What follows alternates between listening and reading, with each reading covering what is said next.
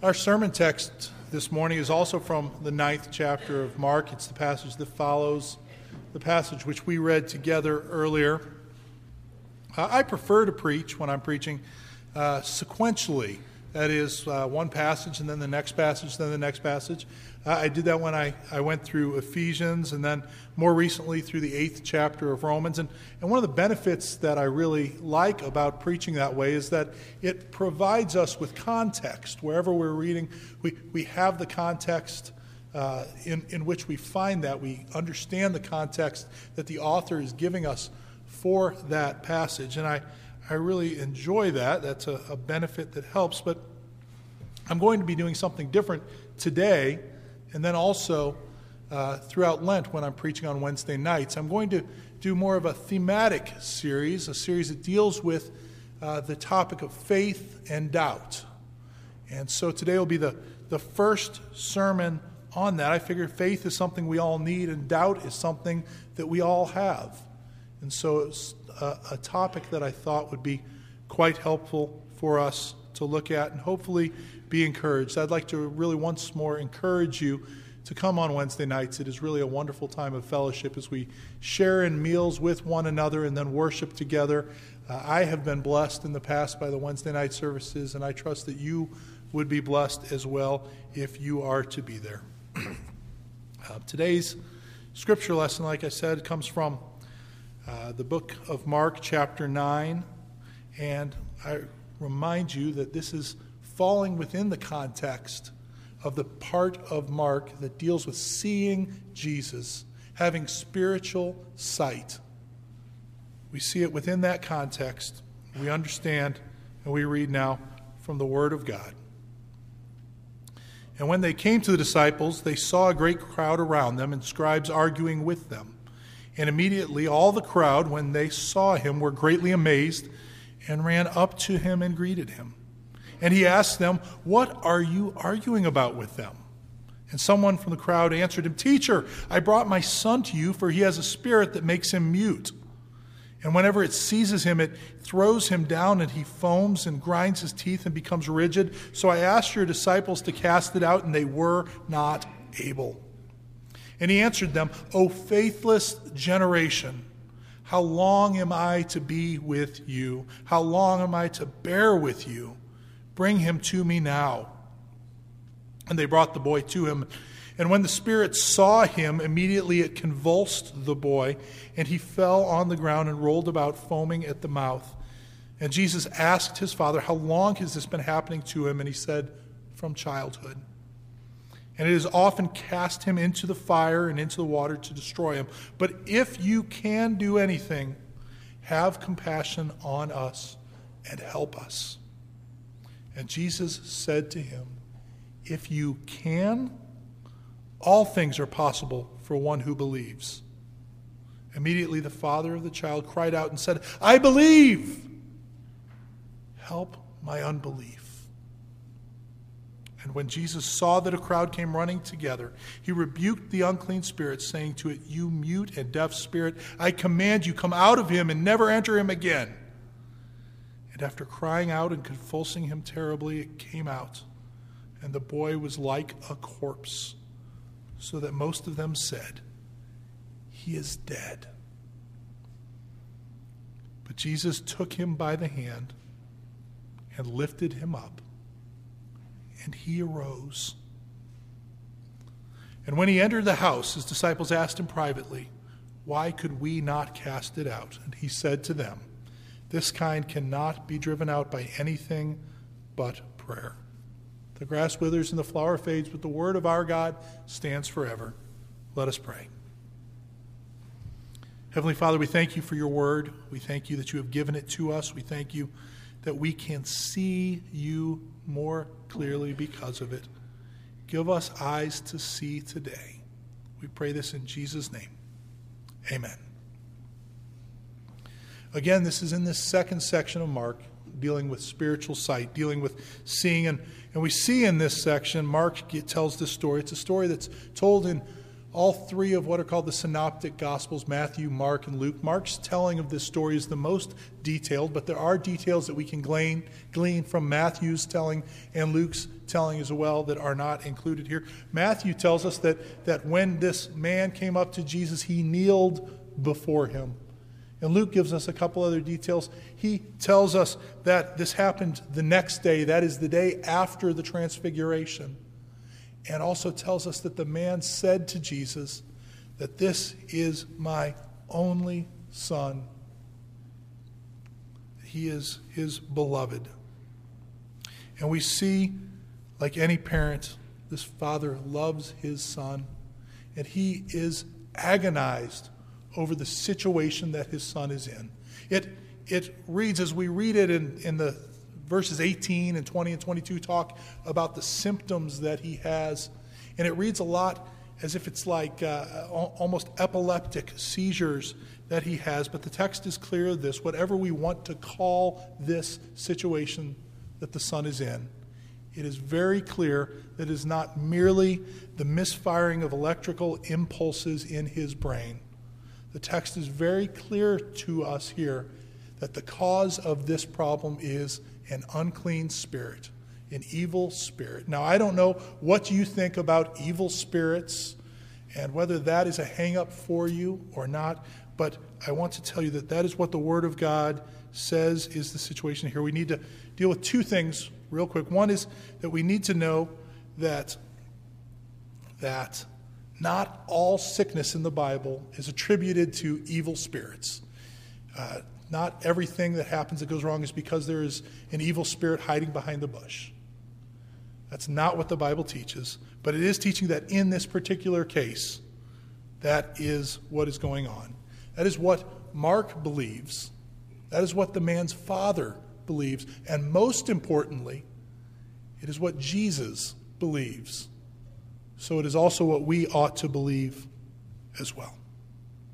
We see in those verses that this evil spirit would seize the boy, it would throw him down, he would foam and grind his teeth, he would become rigid, he would roll about, and often the spirit would cast him into the fire and into the water, wanting to destroy him.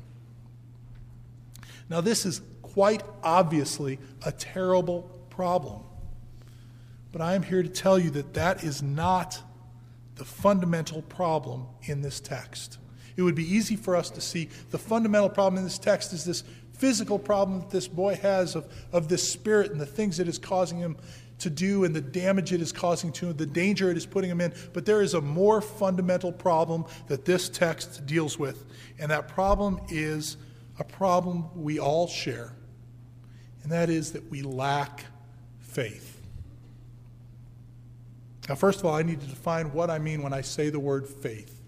Because our culture defines faith very differently than the Bible defines faith. When culture speaks of faith, we hear, hear things said like people of faith or, or uh, a multi faith gathering, perhaps, is a phrase you might have heard. And the idea is simply that somebody who believes in any higher being, believes in any God, believes in anything, uh, and, and trusts, trusts in them, and, and that's what culture talks about as faith. But when the Bible talks about faith or belief, it's the same word in Greek. What it's talking about is, is not just any belief, but belief specifically in Jesus as the Christ, the Messiah, the Son of God. When the Bible talks about faith, that is what it's talking about. And if we are to believe that, if we are to have a true belief in Jesus as the Messiah, then that necessitates his lordship in our life, all of life, all of the time. This is the fundamental need we have, and its lack is a problem we all share. First, we see it in unbelievers. We can see the example here of the scribes, who, who are the religious leaders of the day. They know Scripture better than anyone.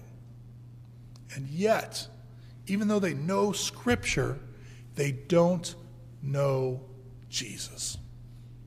That's their problem. They know Scripture, but they don't know Jesus. And perhaps you've known people like that. Perhaps you are a person like that. Maybe you grew up in the church. You went to Sunday school. You memorized your Bible. You have a, a list of Bible verses you have memorized. You know all the stories that are in the Bible. You know the Old Testament and the New Testament. You can name all the books. You can name all the characters. You know it forward and backward, but you don't know Jesus. That's possible. It's possible, and it's a dreadful situation. And then there's the crowd here that runs and greets Jesus in verse 15. But I fear that the crowd does not run and greet Jesus because they know Jesus and because they love Jesus, but rather they do it, the text says, because they're amazed. He has done certain things. Remember, this has come after the bulk of his miracles that he has performed. They have been amazed by what he has done and what he can do for them. And yet, Jesus calls them in verse 19 a faithless generation. You see, they would have not considered themselves faithless. They believed in God. They even believed in the God of the Bible, the God of Abraham, Isaac, and Jacob. But yet, Jesus calls them faithless because they do not trust in Him.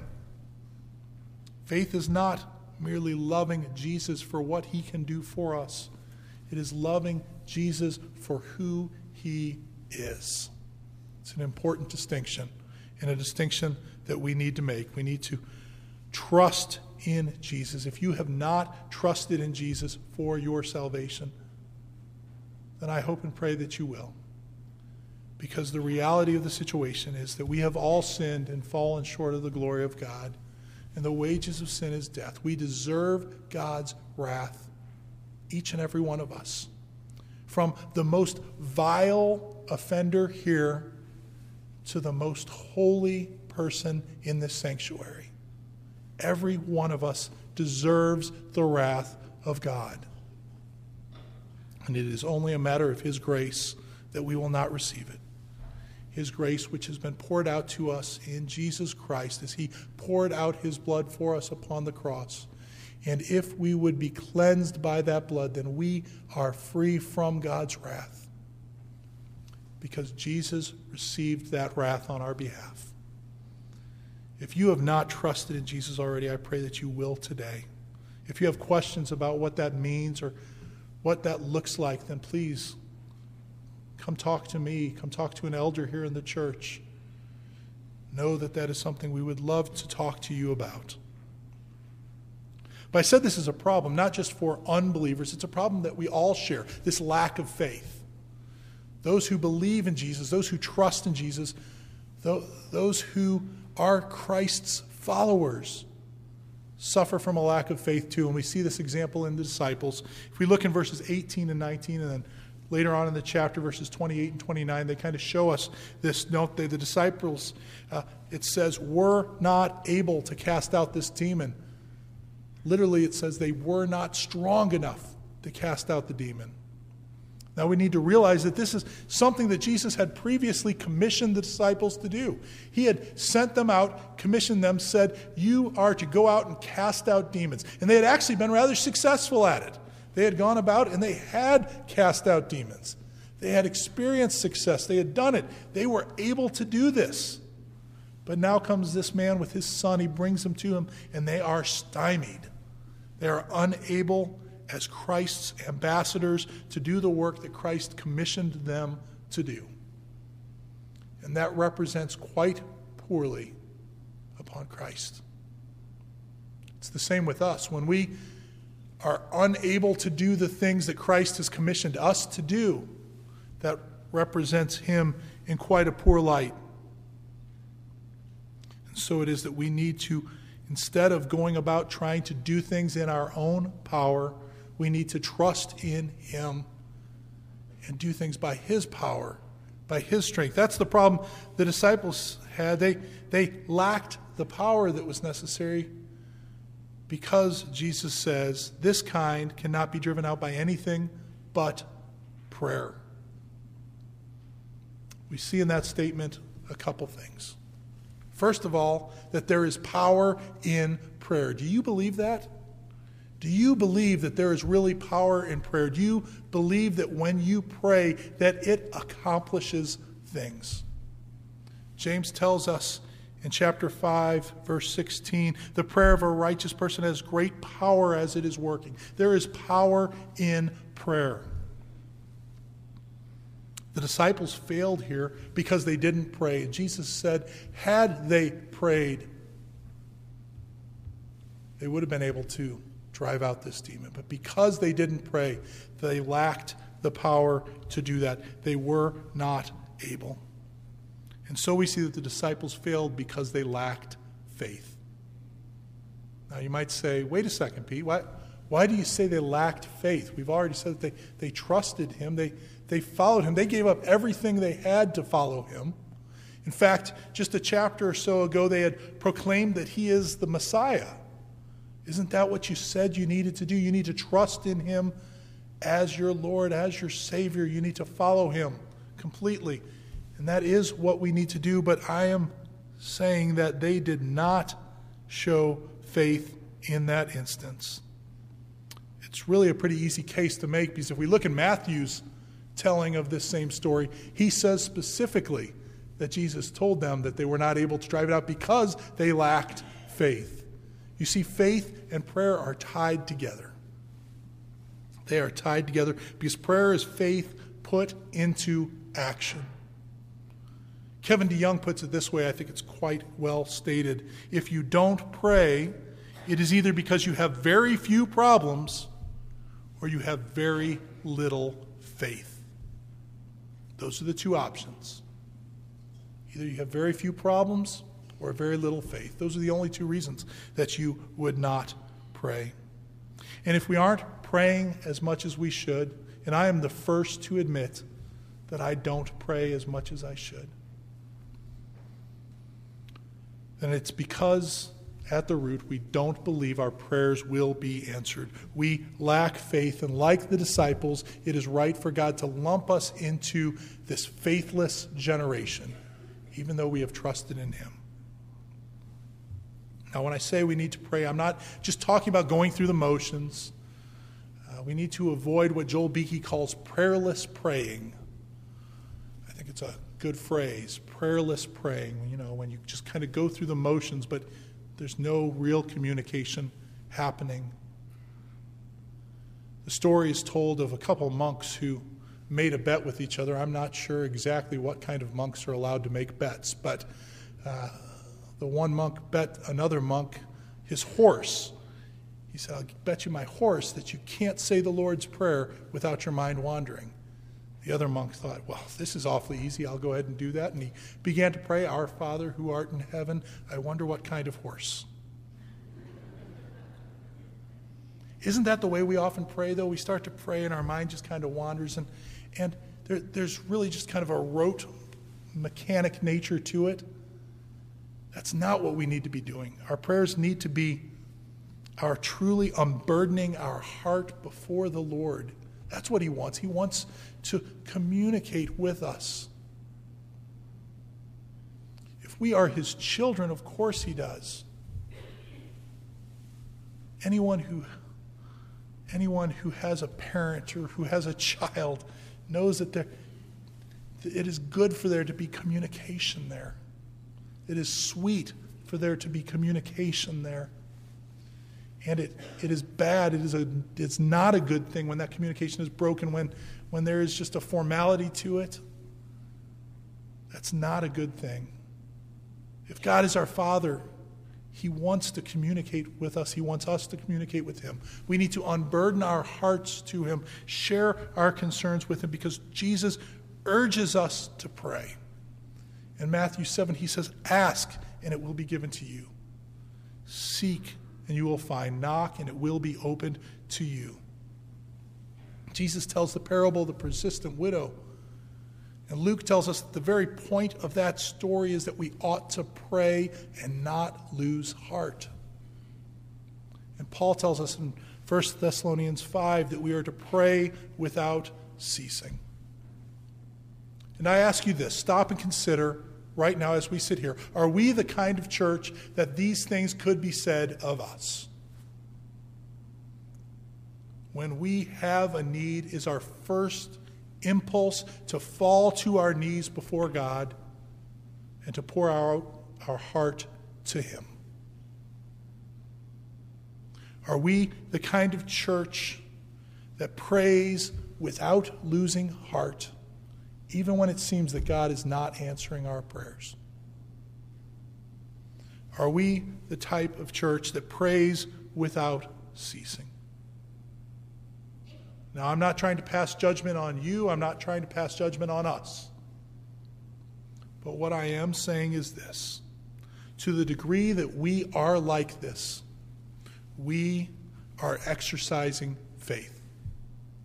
And to the degree that we fail to be like this, we are rightly called by Jesus a faithless generation. So, how do we solve this? Well, it's quite simple. We trust Jesus. We trust Jesus. We trust Jesus that we might be saved through faith, and we trust Jesus that we might be saved to faith. You see, faith is not just what gets us in the door, it is the means by which we live our day to day existence. One pastor put it this way he said, An active, working, depending faith in Christ is the daily calling of Christ's followers and the children of God. This doesn't mean our faith needs to be perfect. Far from it. No doubt we will fail many times in many ways. But we need to note, for instance, this father, this father in this passage. He's the key to the whole thing, I think. When we see how he comes before Jesus, we see both the failings and we see what we should do. The father comes before Jesus. And note what he says. In verse 22, he says to Jesus, But if you can do anything, have compassion on us and help us. He says, if you can do anything, if, if you're able, if you're strong enough, Jesus, if you have the power to do something, you will help it. You see, he trusts in Jesus' compassion. He, he knows that Jesus is willing. He, he doesn't doubt that at all. What he doubts is Jesus' ability. Contrast this with the leper who's talked about in the first chapter of Mark, who comes to Jesus and says exactly the opposite thing. He says, he says, I know you can heal me, if only you will, if you're willing to. So, so we see that we can go either way with this, can't we? Sometimes we can trust in Jesus' strength, but not trust his willingness to help us. Other times, we, we trust his willingness to help us, but we're not sure if he really can. Both of those are errors to either side. We, we don't know what the situation is exactly. We need to trust Jesus always. Now, now, I do want to add this caveat. He's not always willing to give us what we want, He is always willing to help us. But that's not the same as being willing to give us what we want. My children, for instance, might come to me one day and say, Dad, we, we'd really like to have chocolate for breakfast today, milkshakes for lunch, and cake, cake and cookies for dinner. And I, as much as I might enjoy that myself, being a loving father who is wiser than they, would not allow that. I would not give that to them. It's not that I'm unwilling to help them. It's not that I'm unwilling to give them what, what they need. It's I'm unwilling to give them something that will harm them. I'm unwilling to give them what is not best for them. And so it is that God will give us what is best for us, but sometimes what we ask for is not what is best for us. I'm also sometimes unable to give my children the things that they want, even if I want to. This is where God is very different than us. He is eminently able. There is nothing he can't do. And Jesus responds almost incredulously here, doesn't he? when the man says, If you can, he said, If you can, it's almost as if Jesus is saying, Do you know who I am? Just yesterday, I stood on top of that mountain transfigured in glory as God spoke from the heavens and said, This is my Son, listen to him. I am the one who has stilled the waters of the stormy sea by the speaking of a single word. I am the one who, by the power of my word, created all things. And you say, if you can? There is no reason for us to ever doubt what Jesus can do. There is no reason to doubt. All things are possible for the one who believes, he says. Why is that? Because for the one who believes, Jesus is for him. Jesus is for the one who believes. If you believe, if you trust in Christ Jesus, then Christ Jesus is for you. What a wonderful truth that is. What a wonderful truth. And because of this, you can have freedom to admit when your faith is sometimes less than 100%. Because you know that Jesus is for you. It is not your faith that is most important, not the, the perfection of your faith, but rather the perfection of Christ Jesus that matters. And that's why the man can say in verse 24, and this is one of my favorite verses in all the Bible. He says, I believe Help my unbelief. That should be my heart's cry every day. Lord God, I believe. Help my unbelief.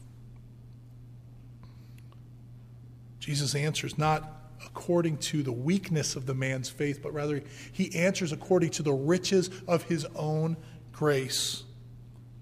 And he pours out mercy. You see, because there's no virtue whatsoever in faith unless it is hooked up to the right source. A couple years ago, we had a house behind us in our neighborhood that burnt down.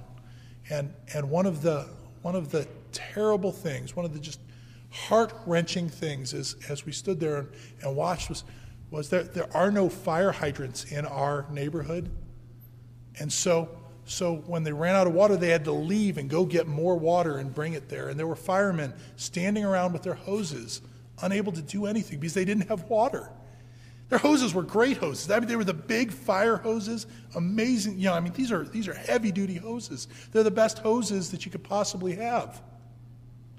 But they'd have been better off to have garden hoses with water as opposed to fire hoses without. And that's what this man is saying here in this passage. He's saying, I have garden hose faith, but it's hooked up to the water source. And that's what matters. It's hooked up to the water source. And so we can admit our faith is weak, even though we don't want to do that. We don't want to do that. We'd rather keep up some facade about our spirituality. We'd rather pretend we're strong behind it and, and just work, work, work, work, work. But rather, what we need to do is realize that God's love does not depend on us.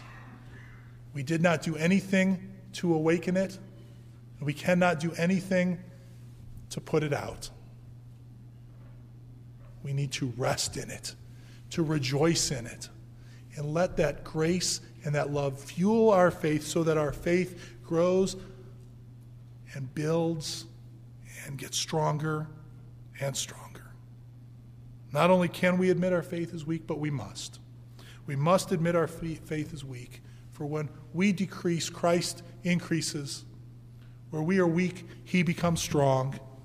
And that's exactly what's happening in this verse 24, where the Father says, I believe. Help my unbelief. And look in closing, here how Jesus responds. He sees the crowd running. He rebukes the spirit. He says to it, I command you, get out, never come back again. And crying out in verse 26, convulsing him terribly, it came out. The boy was like a corpse, verse 26 tells us. Like a corpse, so that most of them said, He is dead. But then look what happens. Look what Jesus does. In verse 27, Jesus took him by the hand, he lifted him up, and he arose. What a beautiful picture that is. You see, brothers and sisters, that is exactly our story. We lay there dead in our sins, children of wrath, completely unable to help ourselves. And Jesus, in his tender mercy, reaches out. He grabs us by the hand. He lifts us up. And we arise. We arise to a new life, a life of humble faith, a life which says, I believe, help my unbelief. Let us pray.